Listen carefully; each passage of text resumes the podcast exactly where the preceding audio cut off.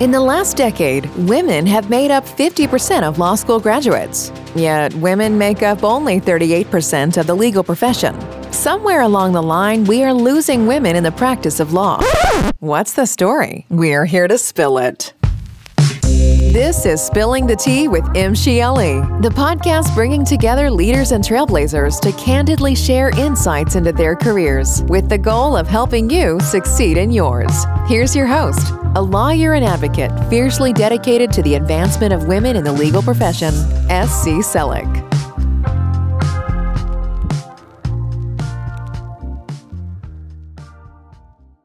Honorable Joni Hiramoto is the first Asian American judge on the Contra Costa County Superior Court. Over her 22 years on the bench, she has served in many different assignments, including felony trials, juvenile court, and domestic violence probation court, along with drug court and family law. Judge Hiramoto helped create the court's domestic violence restraining order clinic in 2000 and pioneered the county's first behavioral health court. Judge Hiramoto is active in the area of judicial education. She's taught classes for judges in the area of judicial ethics, domestic violence, and immigration issues in domestic violence cases. She is also an instructor at the statewide Judicial College for New Judges and a member of the statewide curriculum committee that plans the Judicial College. Judge Hiramoto is active with community groups as a board member of the Center for Youth Development through Law and as a member and fellow of the El Cerrito Soroptimists. She was previously a member of the Richmond Rotary Club and active with her PTA. Judge Hiramoto is a member of the board of the Center for Youth Development through Law, a nonprofit that supports moot court teams in underprivileged high schools and operates an internship and classroom programs for high school students at Berkeley School of Law every summer. Judge Hiramoto graduated from Harvard College, magna cum laude, in 1983 and obtained her JD from UC Berkeley in 1987. Welcome, Judge Hiramoto. How are you doing? I'm doing well. Thank you. How are you? I am well. Thank you so much for being on our podcast here spilling the tea with MCLE. The format of this is just really basic. We just I ask you 10 questions and we get your answers and we see how it goes. It's really organic. So I'm really excited for you to be here. Thank you again um, for being on the podcast. Really. Oh, thank you. I, I loved your bio, by the way. It was so mother of three, husky owner. And I was like, that's all you need, really. Like you don't have to have anything else. That's really that's that's it. Like that keeps you busy, doesn't it? well, the horse, the horse keeps me busy too. The horse yeah. too, yeah. Oh, uh, yes. How is Summer doing? She is doing so well. Oh boy, she's the light of my life. I mean, you know, in addition to uh, assuming husband and kids and everything comes first, but I mean, you know, uh, before work certainly, and tied with the husky, uh, she's the light of my life. No one is judging you for for adoring your horse. So and and and putting that in the same category as family. So we're we're all animal lovers here at MCLE. So, but how old is she again? I forgot. She's five. She oh, so is. Yeah, she might even still be growing. Um, but she's she's she's got amazing training, a really sweet, open, people-oriented personality, and so I'm just having a great time with her. I see her every day, sometimes twice a day. Every day, that's amazing, and sometimes twice a day. That's great. I mean, that's you, that's got to be. Is this the first time you've owned a horse, or? No, um, this is. She's my second horse. Um, the first horse went off uh, to retire in a pasture with another 23 year old mare, and they're actually latest reports is they're having a really good time which is yeah. interesting because usually I find that, or mm. my dad has horses, and and sometimes the horses don't get along, and you have to sort of right. juggle right, them. Right, and and in fact, the the other horse named Elsa, my horse is Molly. Elsa did not get along with the other mares and um, um, was in a pasture by herself, and she was older, and they put Molly in with her, and Molly Molly gets along with everyone and always has. And so now they're buddies and That's it's awesome. really sweet and yeah yeah and so she's she's not you know having to work uh, and she has arthritis in three legs so it's a really good uh, a good rehoming for her and i gave her to the lady who got me started by That's loaning awesome. me a horse for free so yeah it was it was like a circle coming together and it was really really beautiful so just oats and, and apples and carrots for her now Yeah, uh, alfalfa and grass, and yeah, and and she's happy. She's living the good life. yeah, cool. Yeah. Happy to hear that. So I'm going to start with the first question if you're ready. This one's this one's weighty. What does success mean to you? Success is changing people's lives for the better or making something better for people uh, who come after you. That's that's really it. If if that if that is the outcome of something then that to me is something successful. Do you have an example of something that you feel has been a success? If I think about my career and uh, what has impacted people, I would say there have been decisions that impacted people, and in my view, was a success. But I think the the, the, the two best things that I've done, one in my career and one in my role as a member of the community.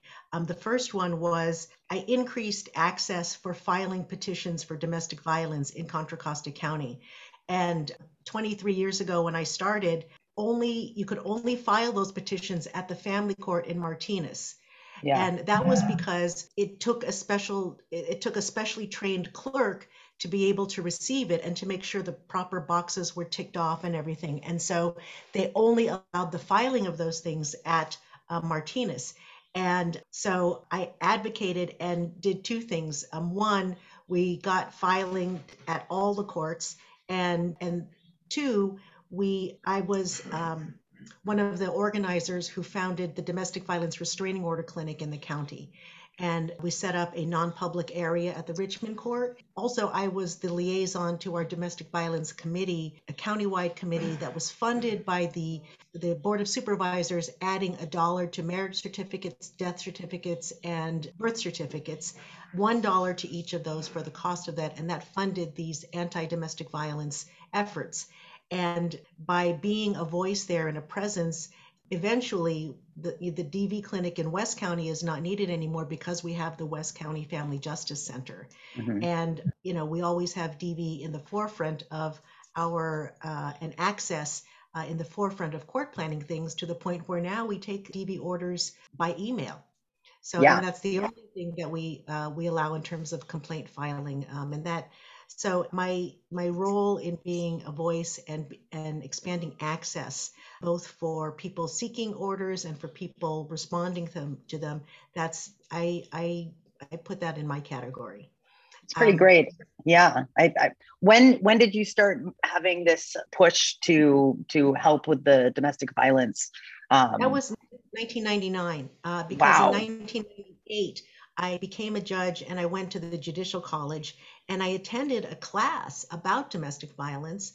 And it uh, really opened my I really didn't know anything about the cycle of violence or you know why people recant or anything like that. I mean, I was really uninformed. I mean, and I, well, let's put it this way: I was as informed as about the average person, right? Yeah. Which is basically uninformed. And yeah. then at that time, Judge Judy Craddock, who's now retired, came back and said that she wanted to start a domestic violence court, and she did, and she had that going for a while. And and but over the years, but that became the, my focus because I you know started sounding off about those sorts of things we need so here's what happened my my husband at the time was a da mm-hmm. and he was in martinez and he was at a sentencing and at the sentencing in the criminal building the, the defendant took off just ran out of the courtroom and down the stairs and the bailiff took after him but just couldn't you know couldn't keep up with him anyway um, they picked him up he was met by a car from west county and there were about three people four people in the car and they were picked up several hours later in martinez driving wow. around because wow. this is before google maps they could not find their way to the highway. They could not find the freeway on ramp and it and i used that story at the time as emblematic of the lack of access between west county and martinez. These very highly motivated people could not find their way from martinez to richmond. How are we going to expect domestic violence survivors under all the stress that they're under to yeah. get their way to find their way out to martinez to file a petition for a restraining order which to many people is just a piece of paper So um, that that was the situation back then, and now we have so much access. You know, we we we know there's more work to be done, but I think I look back to where we were then, and I think that I mean I wrote about it in the. Uh, Contra Costa Lawyer newsletter. You know, I mean, it, this was a this was a thing that was really this was the passion that I came back from judicial college with, and it sustained me over the years. Yeah, I mean that's 22 years. You've been a you've been a judge for 22 years since since you've had this push towards towards making domestic violence uh, something that was talked about in a more open space, and that's huge because I mean I in, in the 1990s I don't remember talking about domestic violence at all. I think the first thing that that ever even like I know it's always been happening, but the first blip I think was the O.J. Simpson trial when people were like, "Oh, you know, there's domestic violence in homes," and so for you to right, to it was a get, thing that police police would come to a call and they would not get involved. Yeah, and the laws changed, and the laws changed, and you know the system and attitudes about it have have become more educated over the years. Yeah. But yeah, it's it's come a long way. That's so the other though. thing that I did, the other thing that I did that I look upon as a success that I'm very proud of actually is I was an instrumental community person in raising my voice to change the name of Portola Middle School in El Cerrito to Korematsu Middle School. Okay. Um, after Fred Korematsu, who whose case um, he challenged the internment of Japanese Americans during World War II, and um, he lost his case in 1944 before the U.S. Supreme Court. And then in 1983, they reopened it and they won a trial uh, level decision saying that it was based on uh, illegal orders. Yeah, the, absolutely. Yeah. So that was that was a big deal because there was a lot of opposition to changing it to Korematsu. One of the school board members put the bug in my ear and said, "Hey, Joni, you know we're rebuilding Portola Middle School on a different site. This might be a good opportunity to change the name. What do you think about changing it to Korematsu, given the history of Japanese Americans in El Cerrito?" And I thought that was a fabulous idea. It met with a lot of opposition, but that's crazy. But cooler heads prevailed, and finally it was approved on a unanimous vote and now they have an annual civil rights uh, speaker competition for the students, and that's become the focus of the school. And I look back and I think of how that's going to last through the years, and it just it just makes me so proud. So I, I look at those two things as my two successes. I mean, those are those are large large successes, I must say. It, it kind of leads us into question number two, which is, what's the biggest change you'd still like to see in the in the legal profession? Is there is there something that well, you can name? Well, okay. So for me, what I'm working on personally is gender identity. I think that uh, we're sort of in the stone ages with regard to gender identity.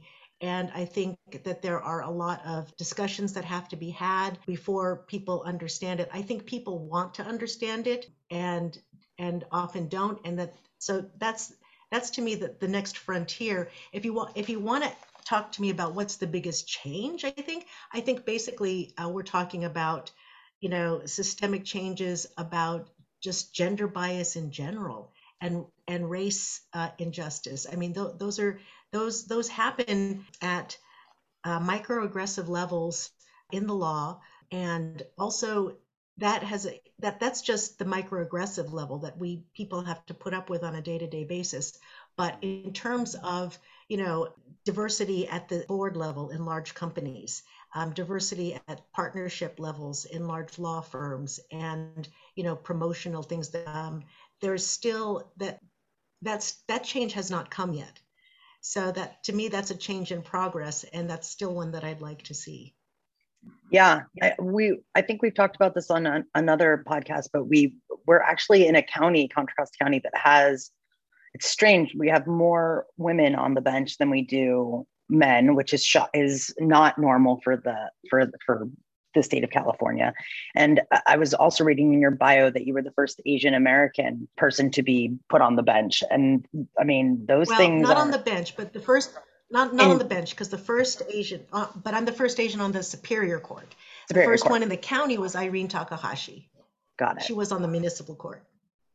I mean, but you know, it, it, reminds me of something that happened a, a, few weeks ago where we were celebrating all the the women who had been uh, the leaders of the bar association. Uh, and there's it's the bar association's been around for I think a hundred years, and there's been eight presidents that are women, and that's yeah. just thinking in the binary. And yeah. so, you know, it just sort of blows my mind that you know we're we st- we're still trying to get parity with women, but yet yeah, there's still all this other stuff to talk about with well what does gender even mean? What does gender expression mean? What does gender identity mean? Um, right. so it'll be interesting to see how that comes about on the bench if that if that comes up in, in the near yeah. future well our current, you know there i think i feel pretty comfortable on the bench in terms of gender issues and race issues in the county. I mean yeah. our our current presiding judge is a woman. The uh, assistant uh, presiding judge the, the one who's coming in next is a woman. And so we have good representation at the executive level. Our chief executive officer is a woman. So i think we're, we're doing well. And so that but there are still microaggressive things that happen with regard to gender bias. And we get you know uh, informal issues raised. I, I mean people tell me things. I'm a member of the bias committee in the county as as as you are. And yeah. uh, you know we we get murmurings of things that are happening. So i did a educational program on gender bias which is not the be all end all but it you know it's a start. And the next one that i want to write is and present is on going to be on gender identity. I, it reminds me of when I was back at the law firm and the women associates went to the partnership and some of the women partners joined us and asked the firm to sponsor a women's lunch where the women associates and partners could just go together to a restaurant and have the firm pay for lunch and you know talk about issues. And it was turned down by um, the firm and this was the reason because it would make it appear that there is a problem. Yeah. Yeah that sounds about right. So there there are you know i i think we're we're sometimes in that place where people don't think it's a problem because we're so aware of things. But then when we look at things i mean but you have to look it's just the way you mentioned you know the, the the statistics like how many women presidents have there been of the contra costa bar association? And even you know which i would not look at as a biased organization by any means. It's very, no not at all. yeah. people are very well meaning people are very you know they're they, they put their money where their mouth is and they i love that organization but you know when you when you get right down to the numbers then a different story comes out. So it's something that you can't take for granted. You have to you know keep looking at things and um, examining them. So i think the big change that i want to see is one that we're still working on yeah i think that's that's very fair. Well i'm going to change all of these questions a little bit now to to encompass all all genders because i i realize that they are kind of gendered questions and i i have noticed that in the past but because we're talking about it i might as well make some changes. Um yeah and just just for full disclosure and and i know that she would be okay with this my just for full disclosure for your listeners one of the reasons i'm into this issue is um, two and a half years ago, my oldest child came out as a transgender woman. So I got my lifelong wish of having a daughter, and um, we do mani pedis together and go shopping. And I, and but it's not just that. I've had to really learn uh, a whole new uh, vocabulary and just way of thinking about things. She's my same child, but she's my daughter now, and so you know what what does that mean in, in terms of understanding she's still the same person her still her same personality sense of humor and things like that but it's through a different lens and how you know adjusting to that and how i want other people um, you know to accept and keep opportunities open for her. So that's one of the reasons why i'm really interested in that issue and, and became aware of it. As somebody who has also had to uh, readjust their lens for for gender identity reasons. Have have you noticed? I, I know the answer, but I, I want you to expand on it. How have you noticed that um, you know just just seeing it through through caring about somebody who has has a different gender expression has a different gender identity how has that made opened your eyes to see all of the different ways that their uh, gender is just so encompassed in our, our community and our our lives it does. It may, and um, what happens is uh, I hear things from my daughter, and then I, I go out and I see, you know, what a binary community we live in. And of course, she is binary still, but still, uh, mm-hmm. and um, and just dealing. There are um, there are several uh, non-binary uh, lawyers that uh, appear in front of me, and I reached out to one, and they were very grateful. And um, and I said, you know, if if any of um, the other uh, non-binary lawyers want to ask me questions or anything, you know, I just reached out to them and I wanted to find out, you know, what pronouns do they prefer? Do they want me to let the other judges know their pronouns? Do they want to just deal with judges individually? And then they were okay, and I just I I sent out an email uh, to the yeah. bench and I said, you know, these these lawyers would prefer to use these these are the pronouns they use i didn't i you know i actually didn't say prefer i said these are the pronouns they use mm-hmm. and and then internally i i just i just see it all the time and i have corrected my colleagues privately when they when they have sent emails i you know i just just point out and they're, they're always happy to be corrected. And one of the things is it's made me bolder about correcting people because I always wanted to be corrected because yeah. it's it's you know it's muscle memory and it needs to change. And so I, I I, just I felt badly about it but every time I made a mistake because I know even though it's well intentioned or not ill intentioned it's it's still hurtful so I tried to I, I just I tried to um, pay more attention to it by understanding. And it's really opened up a dialogue between me and certain attorneys, and it's made me feel really happy. And so I'm going to, by by seeing someone whom I am so connected to, my daughter, uh, mm-hmm. uh, go through it, it, it's made me anything your kids go through like, like, this is like the celebrity phenomenon celebrity gets a disease and all of a sudden that's the big deal for the celebrity. And so it, in a way that that's sort of what's going on for me.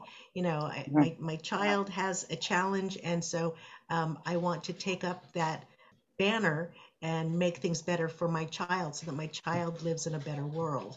The, the world that i want you know for everyone and everyone's yeah. children well, I, I, have to say that's um, it's amazing, and I, I thank you for it. I really feel like you are an advocate for for um, for that, and um, it means a lot because I think that without somebody so openly talking about gender on the bench and trying to to start a dialogue about it with other judges and, and in court the courtroom, I think you know not just this county but any county would it's still kind of years from from normalizing what should already be normalized. So that's true. Um, so I appreciate it, and I'm just thank you. Thank you for that. Well, yeah. you know, we have we have um, uh, the only well, there are two transgender judges in the nation. One mm-hmm. in New York and one in Alameda County in our own backyard. So um, we do have education. My vision of a courtroom is a courtroom where people feel comfortable coming in to bring their their grievances from society. Yeah. So that is that is really um, uh, a mission that's near and dear to my heart, and also fits in squarely with my ethical duties. You know, I'm not taking a side. It's not taking a side to want to have everyone have feel equal status and equal dignity before a court of law. So yeah, uh, yeah it's it's i mean i just look at it as it's not it, it, yeah it's not it's not taking a side to educate people of just human basic rights and and, exactly. and respect. And equal, I mean, and equal human dignity. Yeah. Exactly. That's the base that that's the starting point. Certainly that's the foundation. The bigger challenges are to deal with bias you know actual yeah. actual bias and then you know how you see the civil rights and the women's uh, women's gender issues are are older issues, right, in terms of how, how long the advocacy has been out there, they're they're more at this level we were talking about a moment ago, which is, you know, what are the boards populations like? What are the, you know, what are the big firm partnership level attrition rate and stuff like that? No. Yeah. We're at the definitional stage. What yeah. is it? And yeah. and how what do you, you call me?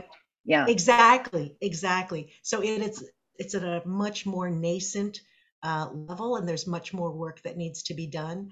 Um, so yeah, it's it's. I'm excited about it because there's you know there's lots that I can do, um, yeah. but at the same time it makes me sad because there is so much more uh, that yeah. has to be done. There's absolutely a lot of work to be done, but even the last couple of years, I've seen a lot of growth in our in our in our community, have and you, I, I know. Have you? I have, and I know that uh-huh. we're in California, and, and that's a, a progressive place. But I I have seen a lot of a lot of changes. Like I'm trying to start a uh, this push to have everybody called council instead of Mr. and Mrs. Because I, I don't think we need it. It's the same, it's yeah. the same amount of syllables, council, Mr. and Mrs. You know, that's, you know? that's interesting because when I have a non-binary lawyer in my court, I call them counsel. Mm-hmm. And then I call the other lawyer by Mr. or Ms. And, you know, and then, but sometimes just not i wouldn't say as a lapse but just sometimes because i'm not even thinking i'll call everybody counsel. Just because yeah. I, I i'm just i'm not focused on that issue anymore. I'm just focused on the substance of what's going on. But um you know that does make things easier. At and, the end of the day we're all counsel. Yeah. I mean yeah, that's yeah. really it. We should just take gender out of it. interesting. You know there's i can't remember the name of it but there's a novel where um i'll have to oh, get yeah. the name of it the one the one where um the default pronoun is she. Yes. And um, what's in, in that culture, the default pronoun is she. And then I, I, it wasn't until the second book that I realized one of the characters from the first book was actually male, and, yeah. and how it changes your perception of that person to think that way, and and what um, what um, implicit biases show up, um, how you think about people based on what um, their gender is. Yeah. Um, yeah. Um, I the records I would be really cool. What, I, what I'm saying is the transcripts would be really great. You know, when you, when a hearing goes up and the appellate justices are, are looking at that as counsel this, counsel instead of Mr. or Ms. Yeah. I, I I I think that is something we really should do. Oh, that's exciting. Well, I'm really glad you made that suggestion. Yeah, I mean, I have another friend who doesn't have who who just uses they in all of their petitions, which is hard for some people to read. But we've talked about how they is totally a part of the English language, right. and there's there's no argument right. for it being you know improper. We right. I you and I agree on that. But uh, I've had some kickback from from just some people reading it and being like, this is very confusing. They they they. Um, but i think that's the future too and just yeah. stop using he she just yeah. they and, and so and if it is confusing then use the name name if they is not then say well then it's counsel selleck right yeah. so because that's what happens because you get confused with he she pronouns anyway he went mm-hmm. there and hit him you know i mean i get that all the time so i have to say okay well, it was your it was John who did that and Tom who did that and George, you know, I, I, you have to put, you have to use the proper nouns anyway. Yeah. Um, or father did this and son did that and brother, you know, you have to use some kind, because whether it's a binary pronoun or they, there's, there's really not that much of a difference in terms of the potential for confusion. And so I, I, at first I understand, I understand what the grammarians are saying, right? Uh, yeah. Plural versus singular but I think that the greater benefit in terms of equal dignity and status is worth it. That's yeah. my mantra. The equal benefit of, of respect that it gives across the board and the layer of bias that it strips away, the layer of implicit, that's worth the potential yeah. confusion between singular and plural. That's my answer anyway. I absolutely agree. I mean, I I'm trying to, but it's hard even for somebody who who uh, I you know I I am non-binary and I find that I fall into traps of of gender all the time where I'm like Mr. Mrs. you know and I'm trying to move towards a, a counsel and it's all very tricky because we've been taught from such a young age that that gender is so important to identify people and so un you know unlearning that is absolutely difficult and i think that a lot of people think that they're supposed to get it right away. And the thing is, even when you're living it, you don't get it right away. You're it's yeah. very hard and very, you know, you have to yeah. learn. So well, and, and then here's something else. There is an advantage to unlearning the current system. And that okay, here's here's the advantage. Not not just not just even equal dignity status. There is a gendered a and that is, you know how we have the difference between Miss and Mrs mm-hmm. right? Like all men are Mister, like they have mm-hmm. status no matter what. But Miss, well, like you have to give women a different status based on their marital status. What exactly what does that mean? And yeah. that you know that reflects an implicit bias that women have always accepted, or most women have always accepted, right? And I think getting yeah. rid of that and being called Judge Hiramoto, right? Yeah. You know, I, you know, it, it's it's. I just I think that um, getting rid of that those types of gendered hierarchical identifiers, identifiers yeah right right dismantles some implicit bias in the hierarchy that is worth I, I really think it's worth it so yeah I, I i really it was so cool of you um, Sutter to share just now that you know that you, you even struggle with some of those things because that made me um, oh, remember that thought. So yeah, yeah, I mean, I I have a daily issue where I'm like, oh, I did that wrong, you know, and and then you just learn from it, and that's that's why whenever we're talking people and they they mix up a pronoun, you say that's fine, you know, don't apologize, let's just move on, you know, like just learn it and try next time, you know. So well, I mean, this is, we could just go on for years um, with all of these topics. I'm going to try and get back to some of the questions, though. I mean, you have been a judge for a very, very long time and you were a lawyer before that. Right. Is there any advice you wish you had been given early on in your career that, that, that um, you think would have served you? Yes. Okay. The first, okay, the first thing was I wish I had been told that merit is not objective and that people are not going to just notice that you do good work. The bottom line is it's okay to promote yourself because no one else is going to promote you. And that is what I wish I had been told. I just thought that if I turned in stellar work, that word would get around. And happened for some people, for the men, certainly, and for white men, but it really didn't happen for the women as much. So the first thing I would say is it's okay to promote yourself. In fact, it's more than okay, it's necessary to mm-hmm. promote yourself. Um, that merit is not objective. That just because you turn in a, um, a winning um, summary judgment, you know, unless you win that motion and unless you go around and tell everyone in your firm what a great job you did, people are not going to understand that you did a, a perfectly you, you put in a, the perfect brief right? Or that you yeah. gave the perfect argument. It is okay to promote yourself.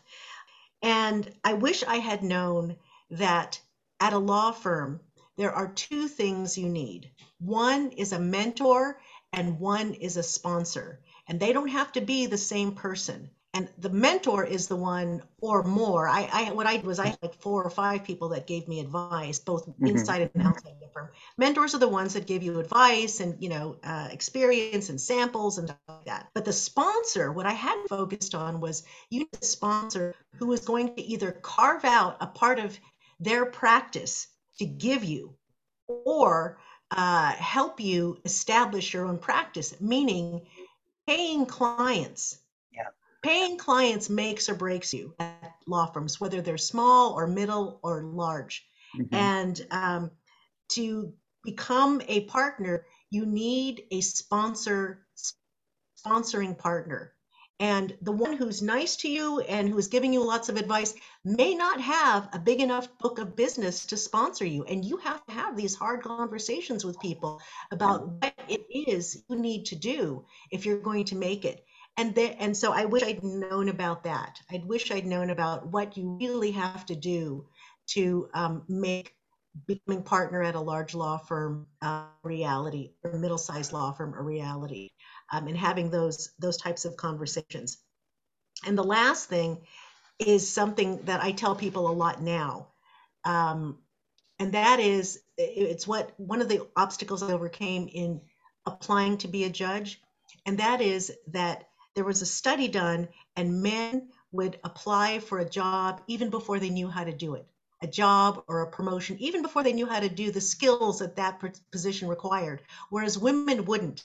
They would wait until they felt that they had all the know how before they applied. And once I learned that, I applied to be a judge because people said, you know, you could learn uh, the skills that you need once you're there. What you need to get there is temperament. That's what you really need. But you can you can learn things that you don't know now once you get there. And I wish that I had known those three things. You have another question. Do you like was there a time you didn't stand up for yourself and do you have any regret? And yeah. for me it, kind of dovetails. Like I really didn't stand up for myself to the partnership. I really didn't know the I I just thought that, you know, I'm doing great work. You know, I'm winning the stuff. I'm, you know, sending people running to the hills and stuff and I thought that someone would swoop down and take me in, right? And that that did not happen. Um, and because I didn't stand up for myself, when I became a figure, I looked around and realized I'm probably not going to make it. So I started looking around, and, and also lifestyle was just not right for me. So the, the back half of your question is Did I have any regrets about that? And the answer is no.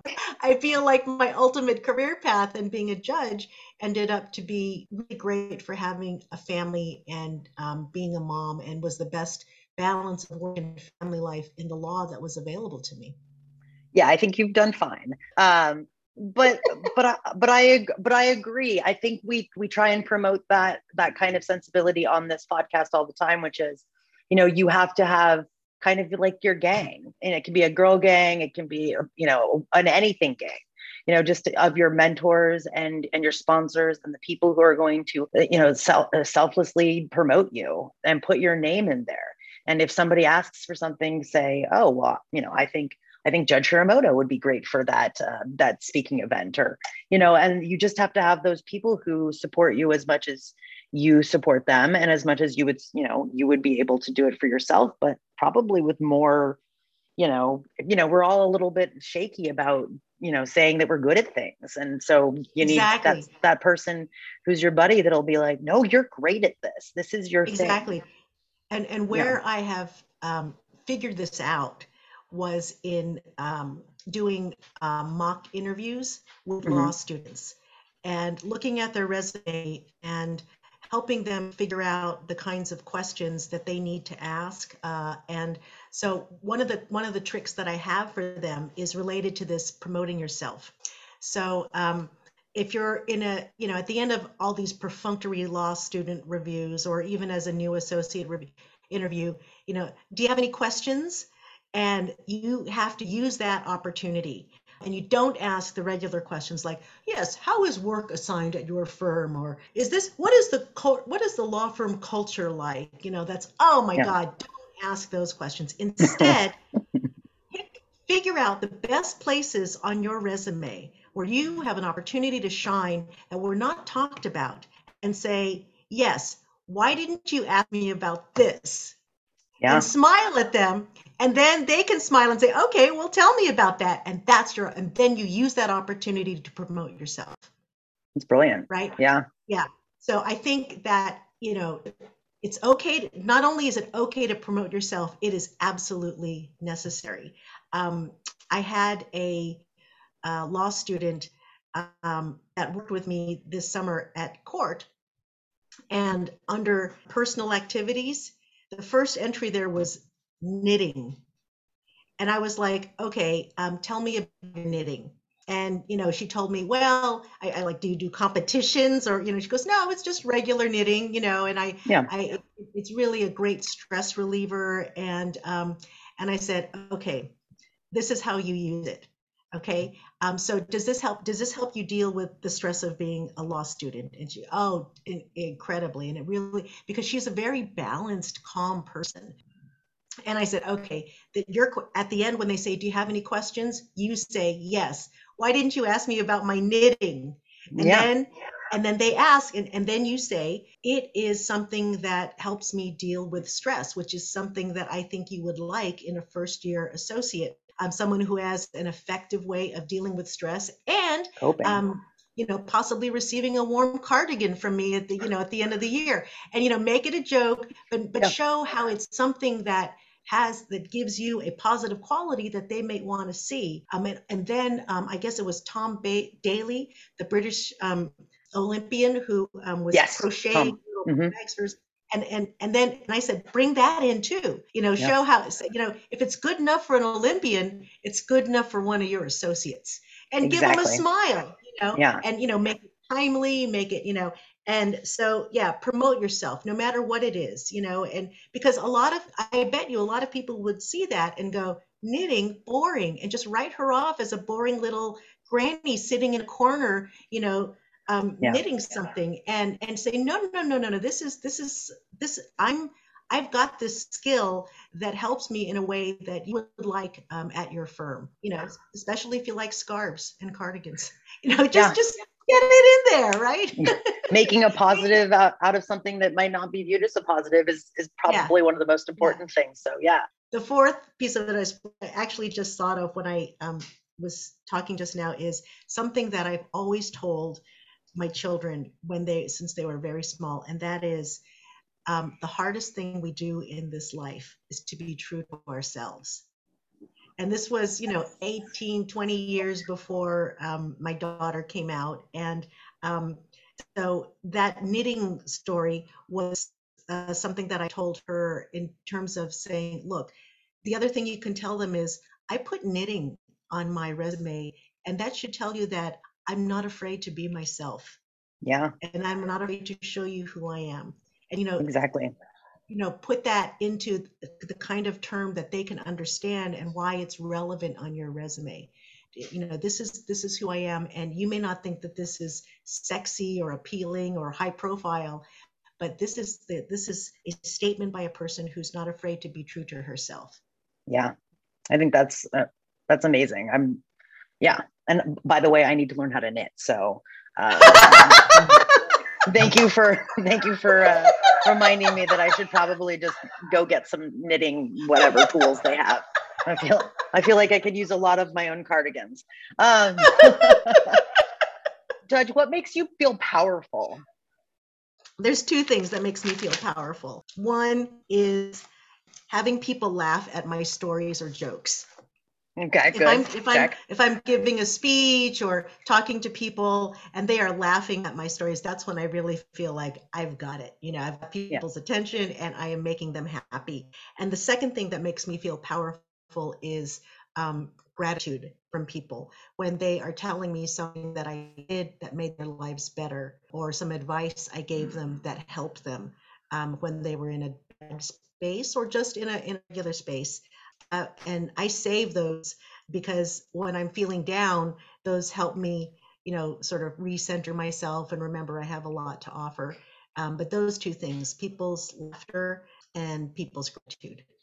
I've been doing this thing recently, and I think maybe you probably have a better way of doing it. So I'm gonna I'm gonna kind of dovetail into that and ask you.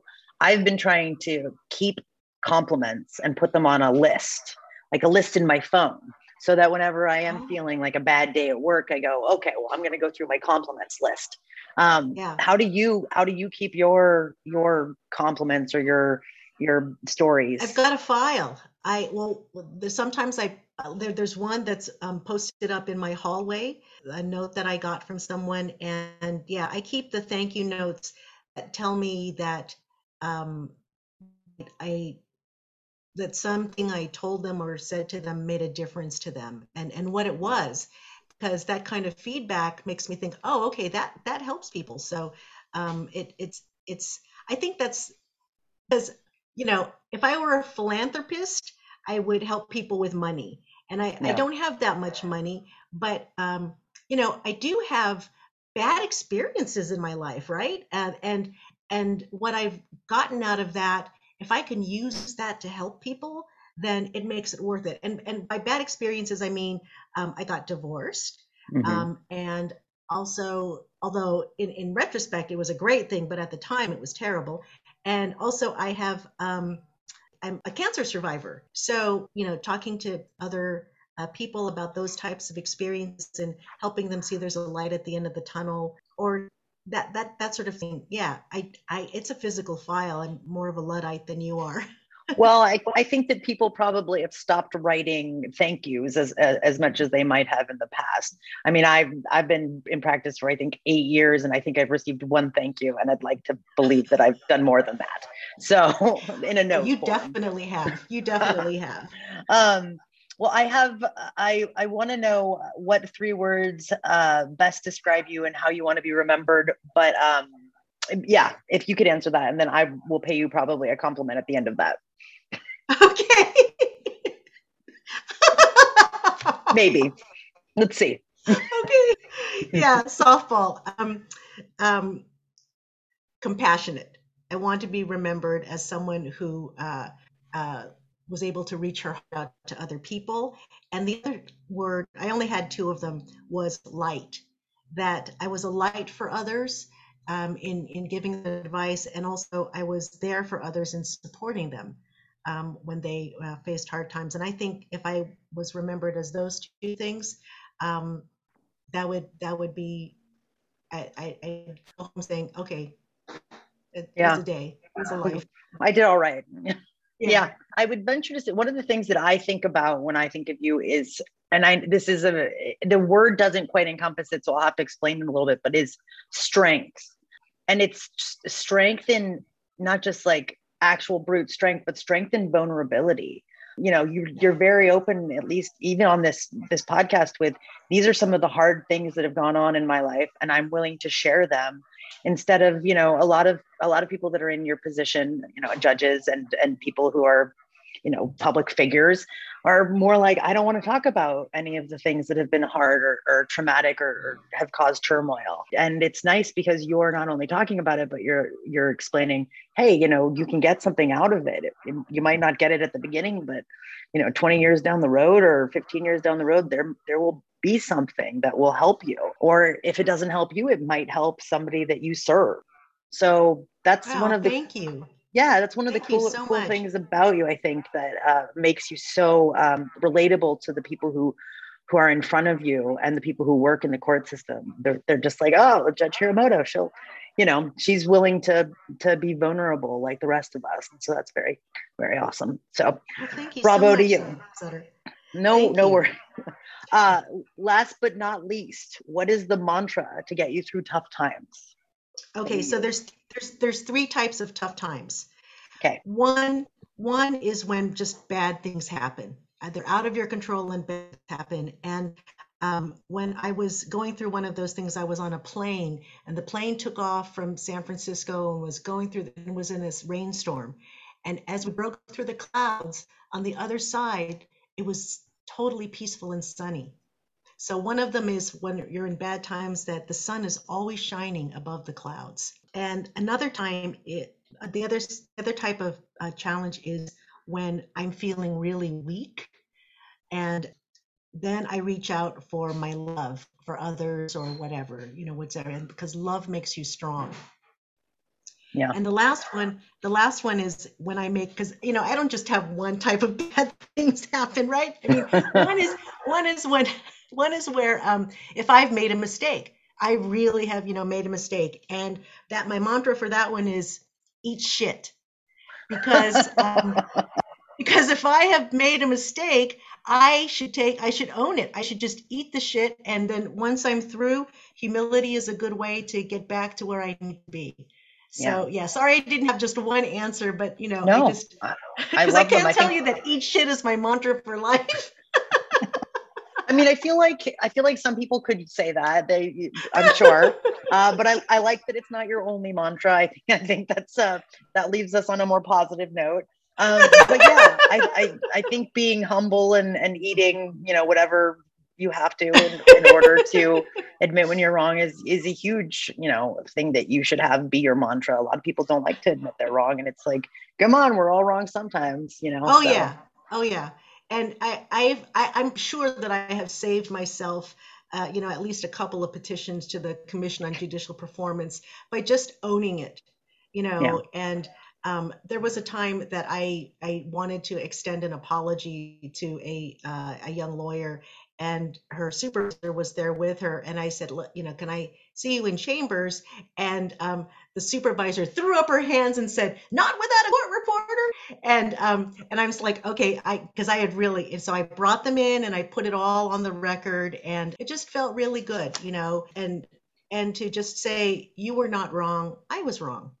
Yeah. And the, the, the good thing that I can tell you about it is I not only own it and I want to apologize, but that I'm sure this is not going to happen in the future to others who may have been in your position. So and that's that's awesome i mean that's it's so important to know you know as people people think lawyers are so smart and judges are so smart and you know we all make mistakes and so it is very important to be very honest about the mistakes that we do make and to say i was wrong or i don't know you know and yeah, that's also yeah. one of the things that I, I really appreciate about at least appreciate about this county is i think a lot of the judges are willing to say i got to go look that I got to go look into that. You know, yeah, I'm not, yeah. I'm not going to, I'm not going to make a snap decision.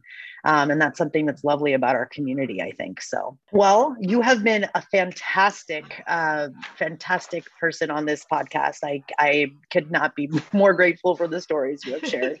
Um, well, one, one of these days we'll have a talk about the other two questions about because I actually appeared on a panel about mansplaining and it was yeah I had I had a whole thing ready. So at, at some point we'll we'll get back together and we'll talk about that. That I can't wait. good that's I mean, a good one. To really dish.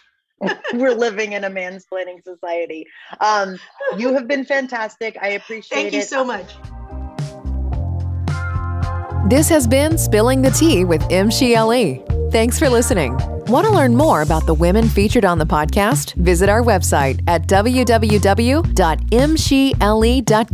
or email us at info at mshle.com.